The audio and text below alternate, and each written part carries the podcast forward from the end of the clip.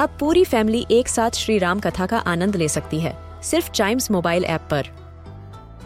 जानिए श्री राम के बचपन से लेकर दशानन वध तक का सफ़र। सरल रामायण, घर के सभी सदस्यों के लिए। आज ही डाउनलोड करें चाइम्स मोबाइल ऐप एप्पल या गूगल प्ले स्टोर से।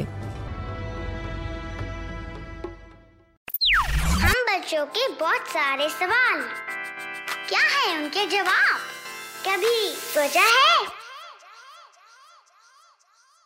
मेरा एक सवाल था, पूछूँ?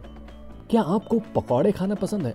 गर्मा गर्म पकौड़े, हाय हाय, ठंड में मिल जाए तो और मज़ा ही आ जाता है। लेकिन क्या आपने कभी सोचा है कि पकौड़ों को तेल में ही क्यों तला जाता है? पानी में क्यों नहीं?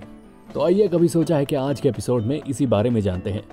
ये तो आप जानते ही होंगे कि हम पकौड़ों को गर्म तेल में ही तलते हैं, तभी उसका वो क्रिस्पीनेस और वो असल स्वाद आता है।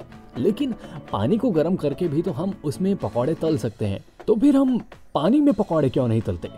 क्या आपके मन में ये सवाल आया कभी?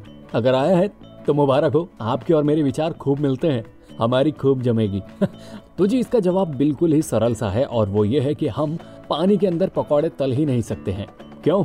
क्योंकि तेल का बॉइलिंग पॉइंट पानी के बॉइलिंग पॉइंट से बहुत ज़्यादा होता है। जी हाँ ये तो आप जानते ही होंगे कि पानी का बॉइलिंग पॉइंट 100 डिग्री सेल्सियस होता है। यानी कि पानी 100 डिग्री के आसपास आने पर उबलना शुरू कर देता है। लेकिन कुकिंग ऑयल का बॉइलिंग पॉइंट बहुत ज़्यादा होता है। अब, जिस किसी चीज़ को भी हम तलना चाहते हैं, उसमें भी पहले से ही पानी मौजूद होता है। या तो हम उसमें मिलाते हैं या फिर नेचुरली ही। अब अगर हम पानी का इस्तेमाल करके किसी चीज़ को फ्राई करने की कोशिश करेंगे तो उसका पानी वेपर बन के उड़ेगा ही नहीं, यहाँ तक कि उसमें तो कोई फ़र्क ही नहीं पड़ेगा। हाँ इतना हो सकता है कि वो पानी के अंदर घुल जाए।